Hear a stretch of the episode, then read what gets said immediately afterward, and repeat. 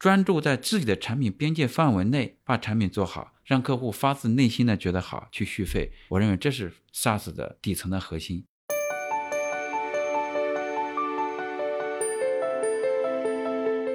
费控的 SaaS 对企业来说还是有挺多的一些好处吧。对于财务人员来说，他们是的确很明显降低了工作量；对员工来说，简单来说就不用去贴发票了。然后对那个管理者来说，就是说可以把费用管起来，有一个管控的一个抓手。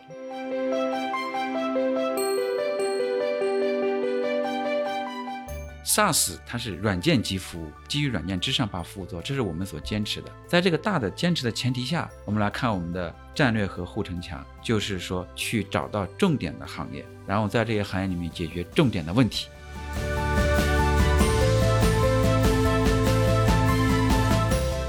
中国有个很重要的这个报销的载体就是发票，整个的管理也很严。确实，当时我们看中这个机会，像你说的，拿出手机拍张照。他就把这个纸质的发票上的所有的信息全部读取了出来，自动帮你填成了一张报销单，只要点提交就可以了。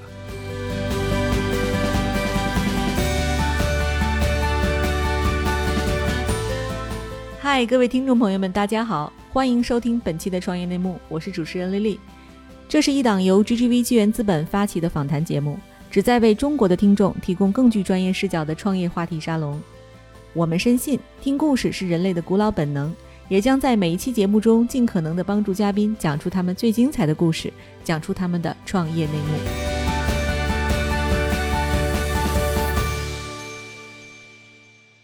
亲爱的听众朋友们，大家好，欢迎收听这一期的创业内幕。这一期呢，我们请到的是两位非常非常厉害的嘉宾，一位是来自汇联易的 CEO 张长征先生。另外一位是 GGV 智源资本的高级分析师沈凌峰先生，先请两位和大家打个招呼吧。大家好，我是汇联易的张长征。大家好，我是 GGV 的沈凌峰。好，那首先我们先请长征来给咱们介绍一下汇联易这家公司以及您个人的一个大概的经历。啊，我们是一家 SaaS 公司，企业服务赛道，我们自己叫费控，费用管控的 SaaS，跟财务很相关，也跟员工很相关。在员工的眼睛里面叫报销的 SaaS，因为报销也是跟每个职场人、每个打工人工作都非常相关、很繁琐的一件事情。我们就是为了解决这个巨大痛点而存在的公司。我本人呢是一个从事二十年软件行业的老兵了，原来一直是做大的 ERP 的产品，像 SAP、Oracle。我们公司是在一六年我们开始创业成立的，一路走到现在。所以我的背景也很简单，就是一直在做软件，现在非常的这个开心啊，有了一家自己的创业公司，而且跟原来做的还不太一样。好，那其实我知道张总最早是先认识我们的林峰，是吧？对对那林峰是在上一家公司的时候投资了汇联易，对对对，可不可以跟我们分享一下这背后的故事？就是当时是一个什么样的契机，或者说在这个赛道里为什么选择了汇联易这家公司呢？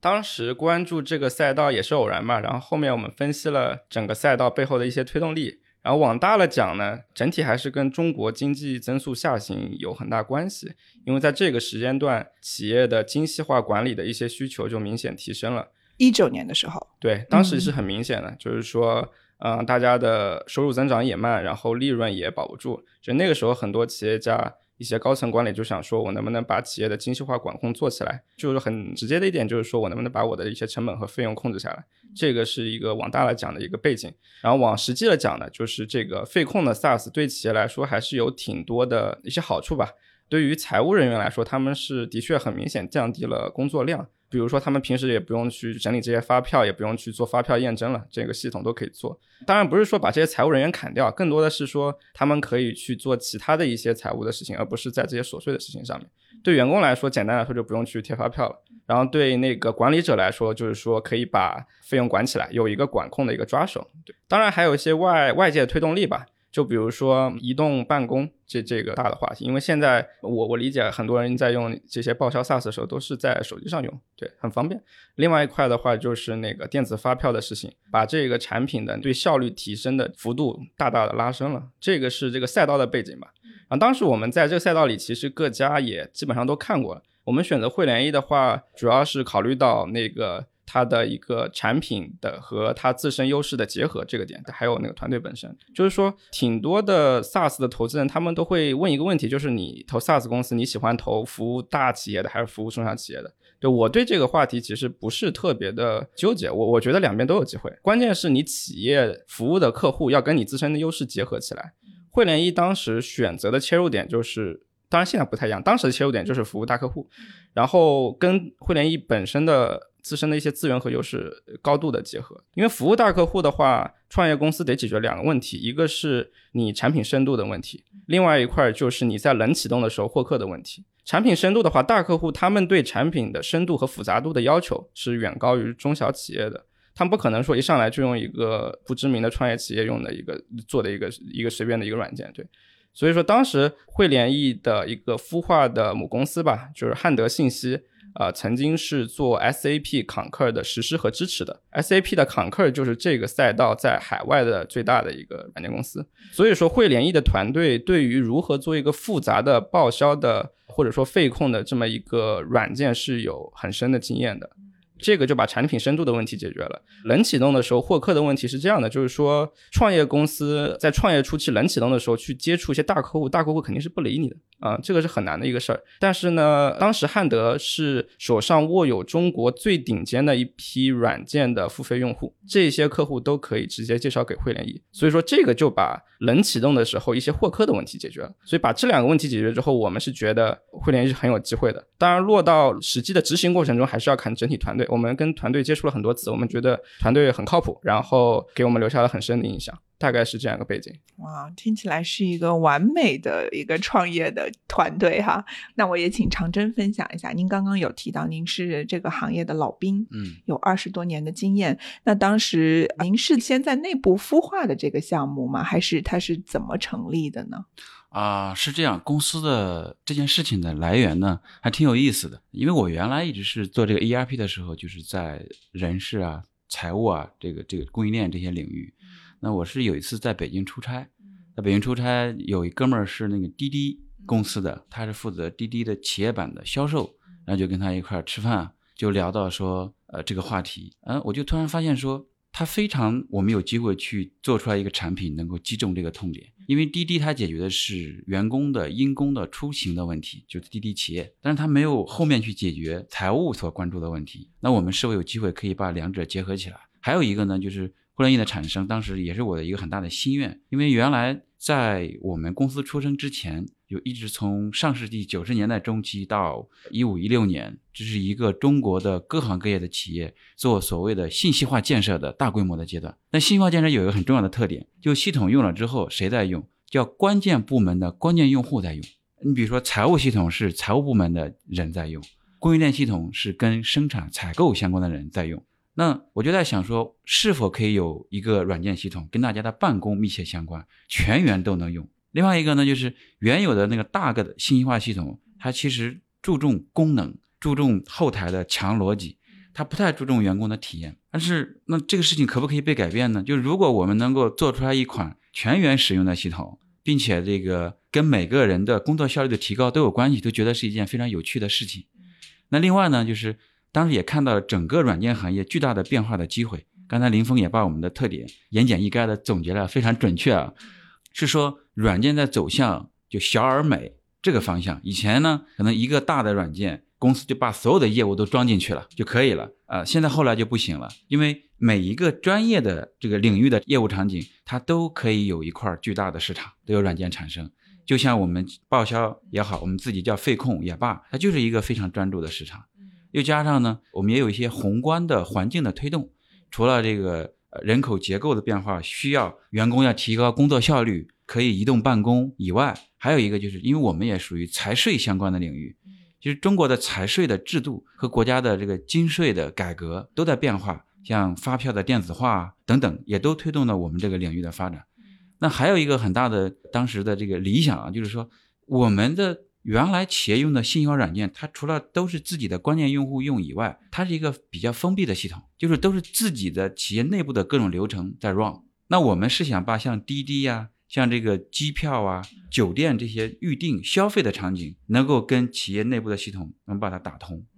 那这里面就有了消费的场景在里面，有了这个软件解决效率的问题，还有解决财务的支付啊、结算的问题，就把这几个这个几盘菜呀拼在一起端到桌子上。所以我们当时我就这个后来就验证这个主意，因为原来也知道坎克啊，就发现我们做的其实跟坎克在海外做的很像。当时也考虑到拿到钱拿融资嘛，呃，也有人告诉我说，你创业的时候什么时候最容易拿到融资？在最开始的时候，冷启动的时候，是你可以讲到一个 benchmark，讲到一个全世界很牛的标杆，大家一听就明白，哦，你跟他干的是这个事情，那觉得这是一个非常好的一个机会。而且那个时候呢，我们是一六年八月份成立的，那个时候这个赛道还没有像现在这么内卷，啊，现在这么拥挤啊，竞争激烈，那个 timing 我们认为也是非常棒的。所以当时就拉着一批兄弟就开始干，也相当于是在汉德内部的创业、内部的孵化啊，因为也借助了那个平台上的一些资源，然后使使得我们呢能够迅速的能够起步开始跑起来。嗯，对，我们听您刚刚讲那个痛点，其实我作为一个普通的企业员工，我记得我。一五年在纽约出差的时候，当时我们的那个公司用的是 Concur 的这个系统，因为我是中国办公室的，我跟我纽约的同事坐在那里吃饭，他吃完饭他就用他手机一拍照。然后就结束了，他的报销步骤就是那么的简单。然后我就跟他说：“为什么我的 Concur 跟你的 Concur 这个体验这么不一样呢？我还要回去把这个发票拿着发票贴在纸上，再去找同样金额的人民币的这个发票，我才能报销。所以就是这个对于企业同样的这款产品，在中国可能就是没有那样的效果。您是发现了这么一个很大的机会。”哈哈，就让张总讲一下那个惠联一做的一些本土化的改进吧。嗯，可以啊，可以，我觉得正好就就着这个话题。对你刚才讲是在纽约出差，对，嗯，全世界报销制度管理最复杂的就在中国，是没错。在国外，像美国也好，日本也好，他员工在报销的时候，就像你说的，拍一张照片就可以了，也不用把那个原始的单据啊交给企业。就是我如果这个吃个饭，比如说要报销啊，我这个单据丢了。收银条丢了怎么办？可以手写签个字，财务也认。但中国的公司都不是这么管的。中国有个很重要的这个报销的载体就是发票，非常的独特，整个的管理也很严。因为中国呢，从财政管理的角度讲，是以票控税的国家，就是企业啊，你的税该怎么认定、怎么抵扣等等，它是要看你原始的发票的。所以票呢，在中国的国民经济生活里面就非常的重要。那员工也一样，在报销的时候，你必须把票作为一个证据或者凭证交给财务，才证明说你是可以报销的。那我觉得这个就以发票这个载体，就带来了员工和财务无尽的烦恼。确实，当时我们看中这个机会，一个是说票在电子化，就纸变成电子，这里面蕴藏着一种巨大的改变。另外呢，现在新的技术也可以像你说的，拿出手机拍张照，他就把这个。纸质的发票上的所有的信息全部读取了出来，自动帮你填成了一张报销单，只要点 submit 提交就可以了。那这里面确实在改善员工的体验的角度讲是非常巨大的。我们有很多这个关于 ROI、ROE 的分析的数据都能够证明这一点。嗯，我我我我其实有一个问题啊，我我相信。在互联易的这个产品设计中，其实加一个拍照的功能啊，或者说把这个用户体验做得更直观一点，设计更人性化一点，都不会是一个特别大的技术性难题。那在这个过程中，您觉得最大的挑战是什么？嗯，最大的挑战是员工在报销这件事情的诉求，跟财务站在企业管理的角度的诉求的不一样啊。这个是我们在面对客户的时候。经常需要去 balance 的地方，或者去说服双方的地方，为什么呢？对于员工而言，报销这件事情做的几点是最爽的。第一个，不要垫资；第二个，不要报销。但是站在财务的角度讲，可不是这样。他有预算就有规则，然后有各种出差的标准，有对票的审核、存档，这是国家要求的。哎，有这样的一些规定，还有他财务上的一些呃非常这个多的这个条条框框的。像审核啊、入账啊等等这样的一些方式，所以这两者是有点矛盾的。那这个矛盾呢，其实很有意思，也伴随着我们整个产品的战略的演进。我们最开始的时候呢，就是想做一个让员工极其简单的 APP，就像你说的，拍拍照、拉一拉微信里面的发票，其实你就做完了。然后老板们可以在 APP 上审批，可以在微信里面审批就结束了。甚至说那个你的这个纸质的发票。因为一定要交给财务嘛。但能不能不要拿个胶棒在 A4 纸上贴半天，很烦，贴的跟个汉堡包似的？能不能有一个信封往里面一放，然后交给财务？哦，这个这个细节真是太美好了！我现在每个月做报销，把那些发票往信封里一塞，我都都有幸福感。我跟你说，是是是是，因为你们 GGV 用了互联易的产品嘛，已经在用这个方案了。后来我们就发现，员工很开心，财务未必开心。为什么呢？因为财务会说：“你这个发票不太对啊，你这个超标了。你打车怎么礼拜天去了一趟上海动物园，怎么变成因公报销了？等等，这些是财务一定他的职责所在，要去管理的。那这就带来了我们从一个非常 user friendly 的员工很好用的 APP 开始做了第一次演进，就是把很多财务关注的这些 rules。这些规则放到系统里面去，为啥呢？因为原来的模式是财务到最后拿到了你的报销单和他背后层层叠叠的发票，开始挑战员工说这个不合规，那个有问题，两者之间来来回回，双方都效率很低。所以我们这个第一个演进就是把财务一定要去管的这些规则，把它内置到系统里面去，在员工提交报销单甚至消费的时候就发挥作用。比如你去打个车，马上就告诉你。这个车不能打，因为是个专车。你去订个机票，马上告诉你说这个头等舱不能订。对，他就杜绝了。嗯，他把这一部分前置了。前置了。嗯，呃，这是我们产品的第一个演进。后来的演进是这样，就是我们发现财务视角里面的报销，并不是员工想象的报销，因为财务它其实关注的是说我所有的支出，你机票、酒店、打个车、吃个饭，这是我公司支付的成本或者叫费用，但我还有很多其他的。啊，比如咱们这个录制，如果是请外部的，呃，这供应商来拍摄，我们要跟他签订合同，对吗？他要履约，财务要拿到发票，还要给你确认说这个活干了没？说干了，他才可以去付款。像这种财务也是一笔支付，但是它就不同于我们原来想象的报销，这个他也要去管理的。它其实规则很相似，它有财务的规则，比如说预算呀，供应商的消费的标准啊，当然还有发票这个载体凭证。它还有财务账务的处理，它很像，所以我们后来呢就来看，包括林峰当时在上家公司看我们的时候，那个时候我们还没有突出这一块，还是在做让报销更简单这件事情。特别是当我们的中大客户开始划分行业的时候，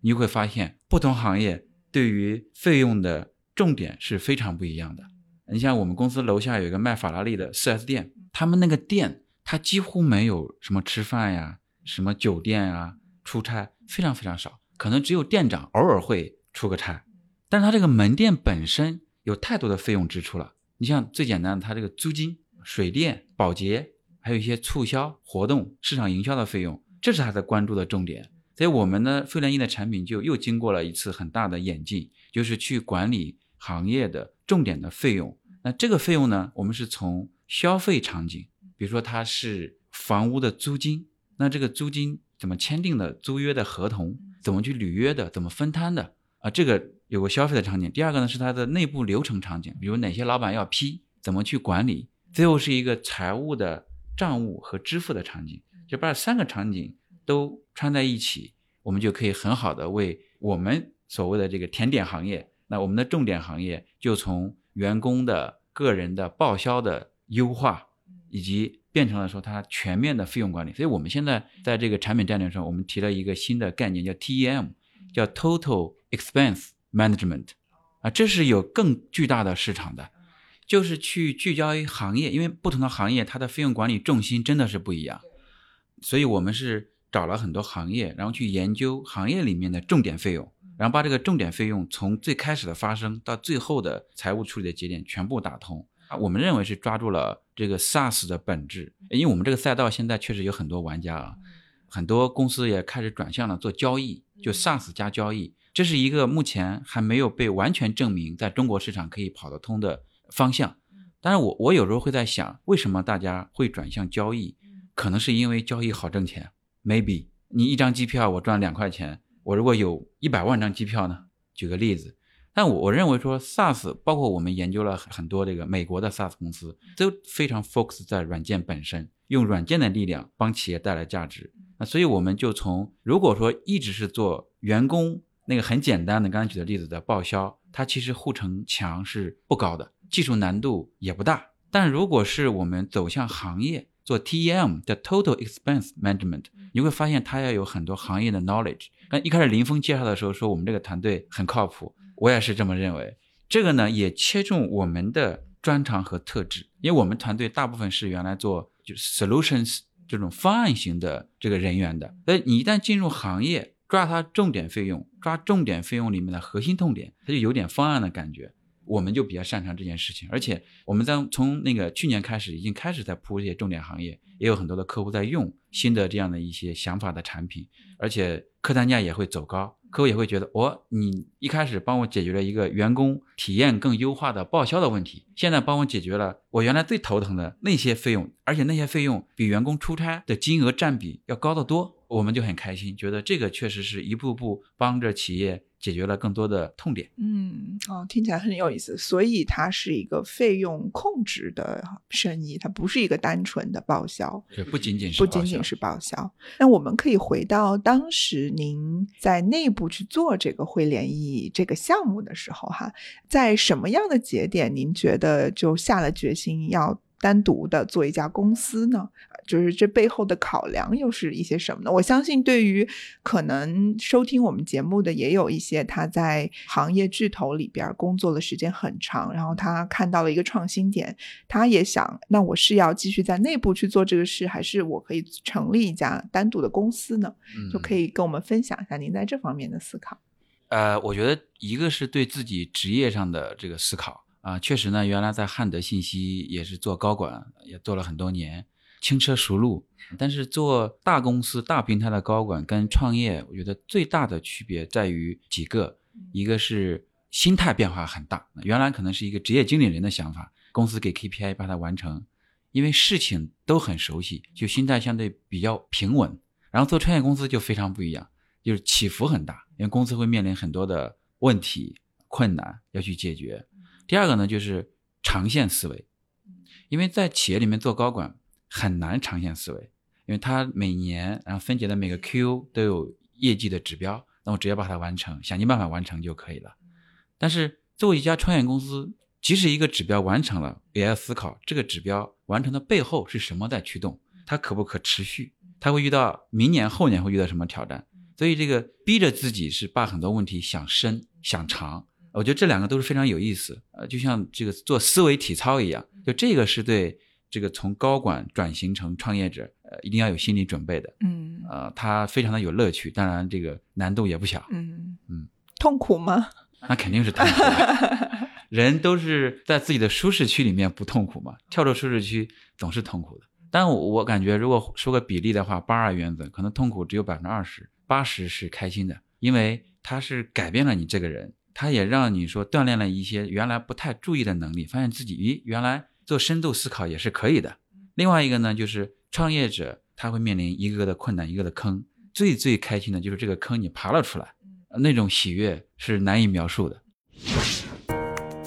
嗨，各位小伙伴，告诉你一件很重要的事情：创业内幕的听众群已经开通了。在这里，你可以和我们直接沟通，也可以第一时间了解到 GGV 纪元资本线下活动的动态，近距离聆听投资人的独特见解，并且结交其他互联网圈子的小伙伴呢。入群，你只需要添加微信公众号 c y n m x z s，我再重复一遍 c y n m x z s，也就是创业内幕小助手的拼音首字母，并在好友请求中标注创业内幕。接下来，小助手会帮助你完成入群操作。我们期待你的加入。对，我就在想哈，因为林峰给我们介绍汇联谊这个团队的时候，听起来就是一个天时地利人和，做什么都会很顺利。你看，又有这么多大客户跟您，我相信都是您服务多年的这个好朋友了。您对产品也很熟悉，团队也很好。那会有哪一些坑呢？就是汇联谊在过去的这几年经历的一些，您觉得很难的，或者是您之前没有想到的，还有这样的困难。作为一个非常成熟的这个企业高管转成这个创业者，那坑太多了。呃，举个例子啊，就 是跟 SaaS 非常有关的常规的问题，比如说大客户、小客户、标准化、定制化这种 SaaS 所有的创业者、从业者都焦虑的问题。其实我非常赞同刚才林峰说的一个观点，就是他没有绝对的对和错，说一定只能做大客户，或者一定要做 SMB，大客户都不碰。其实没有绝对的东西。那我们这个在这个事情上，我们爬过的坑是什么呢？就是发现产品的能力和无论是大客户或小客户的它的需求之间的差异，就是无论是大的还是小的，它都有超出产品目前所能提供的东西的需求。这个时候该怎么办？很多人是这样想的：做他会把产品的边界逐渐的扩大、扩大再扩大。然后我们也曾经经历过这个过程。然后有一个经验，也可以是教训，发现你越扩大产品，你面对客户的需求不是是降低了，是变多了，这个很可怕。你会发现好像 unlimited 无止境，它就像一个圆圈，原来是个小圆，它外面接触的世界就那么大，现在变成一个大圆，外面的世界反而变大了。这个世界我用个引号就是需求。所以互联易第一个坑就是我们如何坚守产品的边界，不要贪多，而是要求少求专注。那这件事情我们也曾经动摇过，也曾经尝试过，但好在就迅速的就收了回来。因为我原来我们是像我做软件的时候呢，是做 ACP，那是 ACP 开发的软件，不是我们自己原创的研发的。呃，后来才发现人家真的厉害，那么多的产品的模块。那作为创业公司，如果你是 focus 在软件，把软件做好这件事情上啊，那你一定要有一个心理上的准备，就是你的产品的边界。在一定的时间段内，一定要是相对要想得很清楚的，不要轻易的越界。那特别是面对大客户的时候，大客户会说：“哎，这个我们很想要啊，我给你钱，你帮我们做。”有冲动是魔鬼，有时候是难以抑制。哇，还有这么大客户，这么大的 logo，然后还有钱可以拿，但这个时候可能就是一个巨大的陷阱。这个是一个很重要的点。另外呢，还有一个坑是什么呢？是因为是做大客户的原因，大客户的有个特点，就像刚才林峰说的，他不会轻易去选择一个供应商的。他的决策是比较复杂的。那我们到底有什么办法让中大型客户买我们这件事情的决策变得快，不要太纠结？那这个它不是这个就很难一招鲜，还有很多种综合的方式来一起来做。其实一个更适合有这个边界的产品。加上说，如果是面对中大型客户，能够找到更多的让他快速决策的办法，这两个问题如果解决了，其实这就是很多包括我们在内很多 SaaS 公司梦寐以求的地方。这两个坑呢，我们不能说完全爬了出来，但逐渐的看到了上面的天空，再往上面爬。嗯，好，那我也想请林峰分享一下，就是刚刚长征有分享会联易所经历的坑嘛？那您平时见这么多的 SaaS 的创业公司，他们肯定都会有，就是想要拿大客户，但是因为自己名不见经传，可能比较难。您有见过一些比较值得分享的好的方法吗？那个对大小客户、大客户、小客户这个问题，应该是被讨论了很多很多年。当然，不仅在国内，美国也是。我个人的经验是这样的，就是说一定要把企业的优势和自身的资源和特点结合起来。就是你要做大客户，那你一开始就想清楚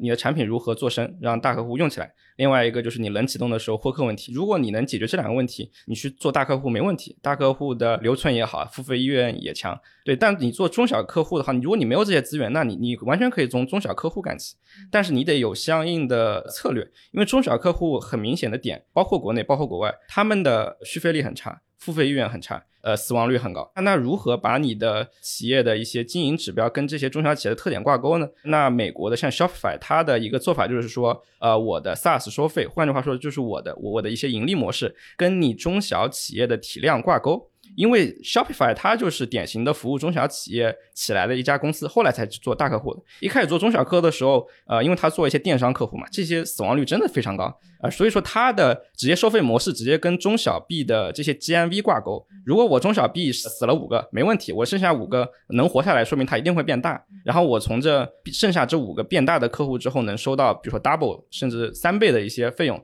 那我就把死的那些客户带走的一些收入给补回来了。所以说，如果你你有优势，你你有先天的一些资源和优势，没问题，你去做大客户。但你如果没有这些优势，你在做中小客户的时候，你的策略要跟你的客户挂钩，不然你长期非常难盈利。这我感觉是国内一些做中小 B 的呃一些 SaaS 公司需要考虑的点，他们的收入必须跟这些中小企业的体量挂钩，不然长期来看，他们的一些盈盈利模式或者说 ROI 算不过来。这是一个很好的建议啊。那我们再来呃想一想，就是汇联易其实是中国第一家走出国门的这个费用控制厂商。嗯，在一九年的时候选择了日本作为首个海外市场，可以跟我们分享一下，就是当时首先为什么要出海，第二就是为什么是日本？为什么出海呢？是其实我们做了很多数据情报的调查，就是看中国这个市场到底费控 SaaS 的 marketing size 有多少，然后我们再对比像发达国家欧美日他们有多少。其实我们的数据告诉我们，日本市场虽然企业数远远没有中国多，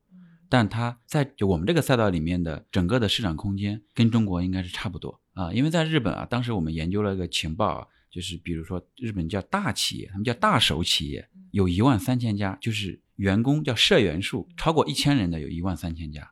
然后他的一千人到一百人，就是他们叫中型企业，大概有十万家，一百人以下的公司有四十万家啊，有大概这样一个分布，这是一个原因，就是我们了解一下它的这个市场空间。第二个呢是竞争格局，竞争格局呢其实远远没有中国这么激烈，最大的一个 player 就是康克。然后还有日本本土的一家公司，基本上就那两家。那我们觉得哇，这个跟中国很不一样啊。那我们那个时候研究了像美国、像那个东南亚，以新加坡为主的东南亚以及欧洲，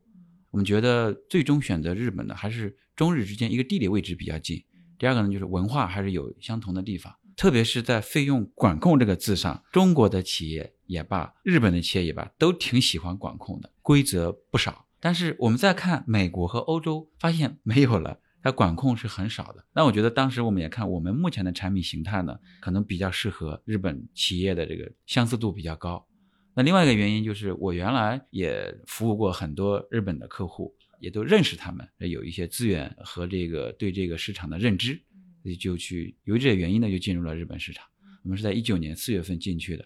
那这两年发展下来，虽然中间遇到了疫情啊，但确实发现还是是一个很不错的市场。增速也非常的不错，这里面我也能深深的感觉到一种自豪感是什么呢？就是中国的软件行业、SaaS 行业技术和能力真的是挺强的、挺厉害的。我们的日本的合作伙伴，包括日本的客户，他们的要求就要求产品品质，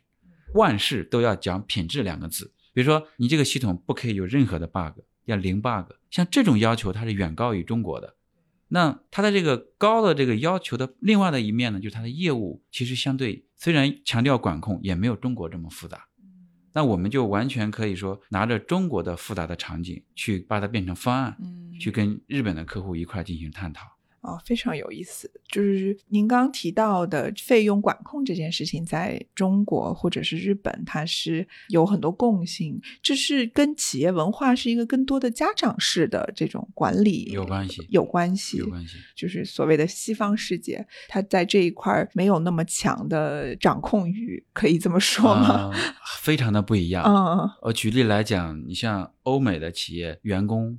他通常有一张商务卡。走到哪儿都能刷，刷完就结束，然后把那个信用卡里面的消费记录拉出来，你拿到那个单据交给财务，他就完了。但是中国和日本这一点就管得很严，很严，它有各种各样的 policy。那日本不管是大手企业还是小企业，都有非常明确的 SOP，就是写的条理清晰，就非常准确，非常细。那你只要去 follow 这些细则就可以了。那中国就是有的还没有那么有的公司啊，它管理上还没有落到文字上那么细，但是它上面的老板们有很多管理的想法，可能那我们现在行业也很多，新经济行业会好一点，就相对来讲没有那么的严苛，但是传统的像制造业等等，它还是有很多很多的要求，那员工要去 follow 这个要求。我也觉得说，中国的企业的管理的文化和内涵，可能跟像美国永远都会有差异。这个是由民族和文化来决定的。嗯，是。那您可以多说一下这个进入日本的这个，就是怎么进入的这个市场呢？我上一次好像听一个高管也有分享过，他告诉我说，在日本的软件销售就是百分之百要走渠道的，你很难说自己去做直接销售。确实如此，我们在日本也是跟很重要的渠道去合作的。嗯，我们其实吸取了之前比我们更早进入日本的中国的一些互联网公司的经验。其实像中国的很多互联网公司，像包括阿里云，包括携程商旅、百度，都曾经想进入日本这个市场。就是自己注册了公司，然后去，因为我们公司有几个产品经理原来也在日本生活，然后原来也在百度啊，在阿里工作，后来加入到我们公司来，他们也是就觉得那边如果不去找到当地的深度的合作伙伴的话，其实是很难的。现在也变得可能更难了，因为加上这个现在这个像不同国家的数据安全法啊、地缘政治的关系啊，啊，所以日本也是一个非常独特的文化，它比中国还更讲究是不是认识，信任的门槛非常高。就如果以前就不认识，现在只是这种就是公对公的来谈合作等等的话，非常非常难，因为我们进入日本之前就想好了要找到。原来比较熟悉的合作伙伴，所以我们找到之后呢，双方从一九年四月份，其实到年底一直是那时候还没有 go to market，一直在去双方就这个产品本身的，比如说安全性的加固啊，满足日本政府的一些要求啊，合规的要求啊等等，要做一些很多的这种准备工作。那这个准备工作就非常的重要。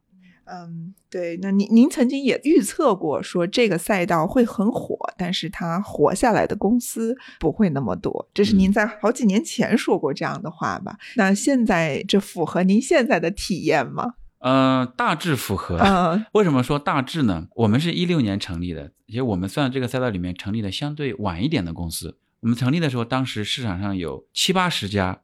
做报销、做费控的软件公司，现在能数得上的远远没有那么多了，比较活跃的也就三四家、四五家的样子。所以从这个数量的锐减上来讲是符合的。但为什么说大致呢？我发现这两年又有更多的新的 player 冲了进来，我觉得这是好事。好事是说大家可以众人拾柴火焰高嘛，可以把这个市场拱起来，把客户激活，因为。我们这样的一个形态的产品，你发现没有？它不能帮企业带来收入，它也不能帮你招到好的人才，所以在老板的眼睛里面，它没有那么重要。就说报销，员工跳三跳，抱怨财务工作量大一点。但如果说，哎，那个客户丢了，或者想特别想招一个人招不进来，这老板是最关心的。所以，我们总而言之是一个效率型的产品。那为什么我们虽然说这个客户大大小小啊，还是以中大客户为主？SMB 的这个决策者对于效率这件事情，用一个付费的软件解决，确实还没有那么痛。所以我们要去分析客户的他的这个消费行为嘛，他的心理活动。到大点的客户里面，他就发现，咦，你给我算一下我的 ROI，用了你之后，他说，哎，我这个财务能够节约，就转岗多少人，然后我的这个消费由于管得更好了，其实是它有一种。就是隐藏式的杜绝了很多不该发生的费用，它有一种威慑的效应。嗯，很多公司呢，其实这个报销不好管，是碍于情面。我记得很清楚，原来我有一个就是华南的客户，CFO 特别想上这个系统，CEO 就说这东西有什么好管的，员工报嘛，这个我们总共也就五六百人，能多报多少？然后 CFO 跟他讲说，这个王总，你看你是不是每周都会特批一些报销单？他一想，他说是的。那我告诉你一个数字，你所有特批的，我们公司都花了多少钱？就这个就让他很震惊，吓一跳，原来这么多钱是吧？他可能是碍于情面嘛，但是一看真的是吓一跳。这样一个产品呢，它能够帮到的财务，就是把财务的规则自动化的给执行，员工也在这种自动化的软件里面，他自己也约束了自己的行为啊，不用去找老板特批，没有什么好特批的了，规则就在那摆着。对，你就超过金额，这个提交不上。对对对对。所以这一点，我们在接触客户的时候，财务都很喜欢啊。有时候也确实会存在他要去说服老板这件事情。各位亲爱的小伙伴，你知道吗？除了创业内幕之外，我们还出品了一档英文播客《Evolving for the Next Billion》，由 GGV 纪元资本的管理合伙人童世豪和市场经理 Rita 杨主持。如果你对东南亚、印度、美国等海外市场感兴趣，欢迎收听来自当地头部创业公司 GVC 的声音。收听及订阅，您可以在我们节目顶端找到 GGV 的小馆，点击进入就能看到我们出品的这档节目了。欢迎喜欢收听英文播客的小伙伴点击订阅哟。您是怎么看费控这个行业的护城河的呢？或者说是汇联易现在的护城河，这个您是怎么看呢？对，这是天天做梦都在思考的问题。我们对自己的护城河的考虑有一个重大的前提，是我们会一直 focus 在软件上，我们的收入也百分之百来自于软件本身。我觉得现在其实整个 SaaS 还是又热闹又喧嚣，也浮躁。我看问题任何时候都是硬币的两面。好处是说观察不同赛道或者同一赛道不同玩家的做法，也会给我们一些启发。有些做法也也是很有创意的。那我是觉得我们还我们整个团队的特质和公司的愿景，我们的愿景是成为中国最好的 SaaS 公司。那 SaaS 你看它是软件及服务，所以软件本身是基础，然后把基于软件之上把服务做，这是我们所坚持的。在这个大的坚持的前提下，我们来看我们的战略和护城墙，就是说去找到重点的行业，然后在这些行业里面解决重点的问题，不要眉毛胡子一把抓，那是抓不住的。在我们刚才讲 TEM，原来是 Travel and Expense Management，我们现在把它变成 Total Expense Management，就是抓住重点行业的重点的费用的痛点，以报销让员工体验更优，让财务效率更优为基础，再叠加上不同行业的产品功能和解决方案，这是我们来构筑自己的护城墙。为什么可以认为这个护城墙会可以垒高呢？是因为它难，是一件难的事情，因为做软件挺难的。把产品打磨好，让客户满意。客户抱怨，你还得马上有服务人员上去安抚，然后我们还得做些妥协。有人说 SaaS 的本质是续费，我非常认同。嗯，原来没有感觉啊，我们原来签合同都签三年的，我们后来都改成一年，就是你就跟客户签一年，他如果第二年不想跟你继续续约了，让他走，让他流失。为什么？因为你没做好啊。所以这又回到了刚才我提的另外一个关联问题，就是产品要有边界。你想做任何一个功能产品，客户都拍手叫好，这需要时间，它没那么容易。所以专注在自己的产品边界范围内，把产品做好，让客户发自内心的觉得好，去续费。我认为这是 SaaS 的底层的核心。那我们沿着这个核心去做呢，就构筑自己的护城墙。这个我们是非常的有信心的，只是说。再去找到另外一点，就是怎么样能够更快速的获客，让我们的目标客户更多的、更快的进来。当然，我们这个赛道也有开始做交易的。我的看法是说，交易呢，它如果是你获客的一种通路，它是非常成立的。因为什么呢？因为呃，你像机票、酒店的服务，它是一个标准化的服务，它不像 SaaS，你要软件，你要跟客户聊一聊你的业务形态、你的业务需求，我给你什么方案，这个就需要时间，它有个性化在里面。那是否可以用标准化的，无论它是什么？去让客户先用起来，再进行转化。所以在 SaaS 行业里面有一个叫增购的指标，那我们也非常非常关注这个指标。就是你给客户用了你的产品的一部分，你会观察他，他会不会增购第二个部分、第三个部分。如果这个数字指标好，它就有可能证明一个道理，就是 To B 的服务企业这个敲门砖难，一旦门敲开了，前提是你要做得好，你是可以在他让他买你的第二个、第三个的模块和功能的。我觉得软件魅力就在这里，所以我们是沿着这个路去构建自己的战略方向以及自己的护城墙的。好有趣，嗯，我们接下来几个问题想问关于您个人，就是作为这个 CEO 和创始人以及一个管理者，就在过去的这几年，或者是在您整个职业生涯，您觉得对您影响比较大的，它可以是一个榜样，一本书，就是对您影响最大的一种力量是什么呢？是一种力量吧。就是一种你做事情希望有回响，就追求回响的理念。就像我们的愿景叫成为中国最好的 SaaS 公司，这个“最好”两个字是你的用户对你的评价，不是我们自我感知说我们很牛，我们是最好的，那是胡扯。客户说你好才是好。我觉得我这个人呢，可能也是个性，就是还是希望做些事情能够让客户觉得好。张总，你们做的事情不错，我们用起来很棒。啊，就像咱们 GGV 上次财务也跟我说，哇，我们自从用了你们之后，感觉员工满意度就提高了很多，就是财务和员工的关系变好了，变好了。是的，是的，是的，以前是有点冷，现在就这个温度就出来了。就这个是我一直所追求的，就不管做什么事情，你做的产品、做的服务能够从客户那拿到正向的反馈，我觉得这个理念一直贯穿我的职业生涯。我原来在做 ERP 顾问的时候，是非常快的就做到项目经理。当时毕业还是个小孩子，的第二年就做了项目经理，而且我是替换了原来一个比较有经验的项目经理，就跟客户这个关系做得很好，项目做得很漂亮，那是巨大的心理上的满足感。可能在踏入职场的最初的一两年，他有一种这个隐隐约约对你整个职业生涯的这个影响，就你在那个时候拿到了很多正向的反馈，你会在自己的价值观里面，或者是工作的这个价值观里面。会认为说工作的价值在于说让你的服务对象建立好的这个关系，然后能够拿到好的反馈。我前几天看一个 TED 的演讲，也很有意思，就哈佛大学追踪了七十五年，连续七十五年追踪大概是三千多个人来追踪，就人的这一生，什么是幸福？然后很多人年轻人都采访嘛，说幸福我要有名望啊，我要有财富，我要有爱情等等。但他们追踪这三千多个人七十五年，最后的结论不是的，是良好的人际关系，就是跟你的周围，无论是家人、朋友、邻居、伙伴的良好的人际关系。那我们在做创业公司的时候，把这个跟客户之间的良好的人际关系和公司间的关系就看得很重。所以这一切指导了我们的行为，就是跟客户不是喝酒就能把关系和好的，而是人家长期以来觉得你在帮助他解决了问题，才能建立好的关系。您最佩服的一个企业家或者是名人是谁呀？没有什么最佩服的吧，这个还真没想过。对对对，因为每个人都是不一样，可能是一组人，比如说喜欢的企业家，或者是在社会上做出了贡献的人，每个人身上的特质是不一样的，如果综合他们身上的特质。好的，呃，最后一个问题，那对于汇联易的未来，您觉得最期待的是什么呢？